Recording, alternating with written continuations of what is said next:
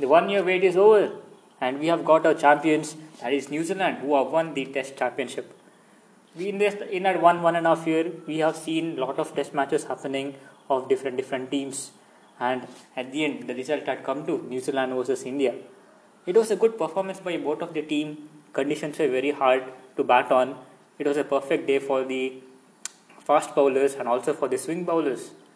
So, saying that today we are going to discuss what were some of the facts, what were some of the changes that had happened during the same uh, World Test Championship that had happened yesterday. So, talking about it, yes, new venue that is Southampton. Many people expected, okay, the final will be held at Lords, but what, what is the reason that it was not able to happen in Lords cricket ground?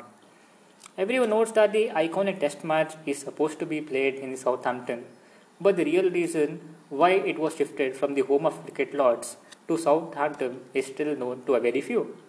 Since the COVID 19 pandemic is still affecting the world, all the precautions needed to be taken, the Southampton ground offers a connected hotel facility as well, which would make the number of interactions between players minimal and help maintain a bio bubble.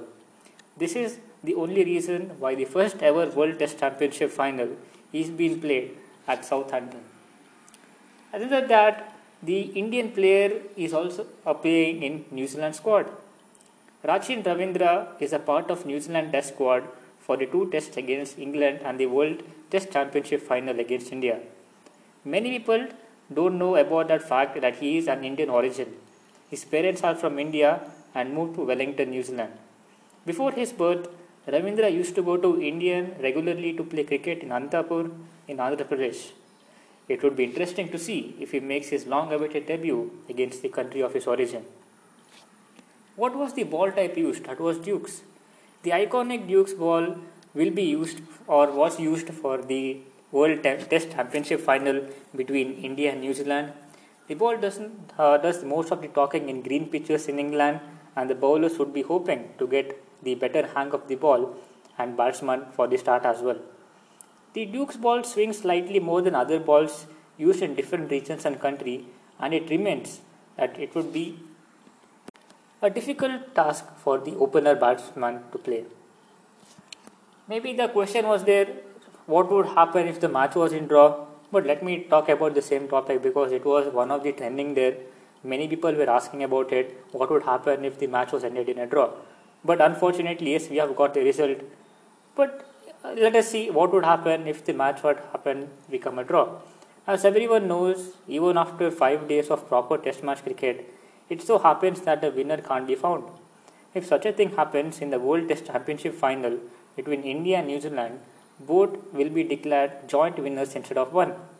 If rain interrupts play and even so a bad light for most of the test match, then the reserve day, sixth day, will also be used to determine the winner.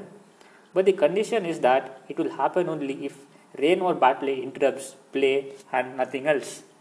So that was about the small topic that we wanted to discuss about the match between India and New Zealand which had been played in England. So after a long wait, yes, we have got our winners. New Zealand were one of the underdogs. They were they played very good because in against England also they played excellent with the bowling attack of Matt Henry. So all the things on the positive side in New Zealand. Congratulations to the winners. I hope India comes again or gives a better comeback in test matches as well.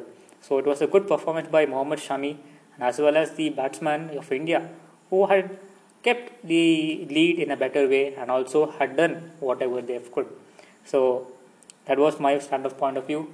Anyways, I hope for the best and uh, hope you get connected to my videos and podcasts. So let's get connected in Spotify. So thank you very much. Have a great day.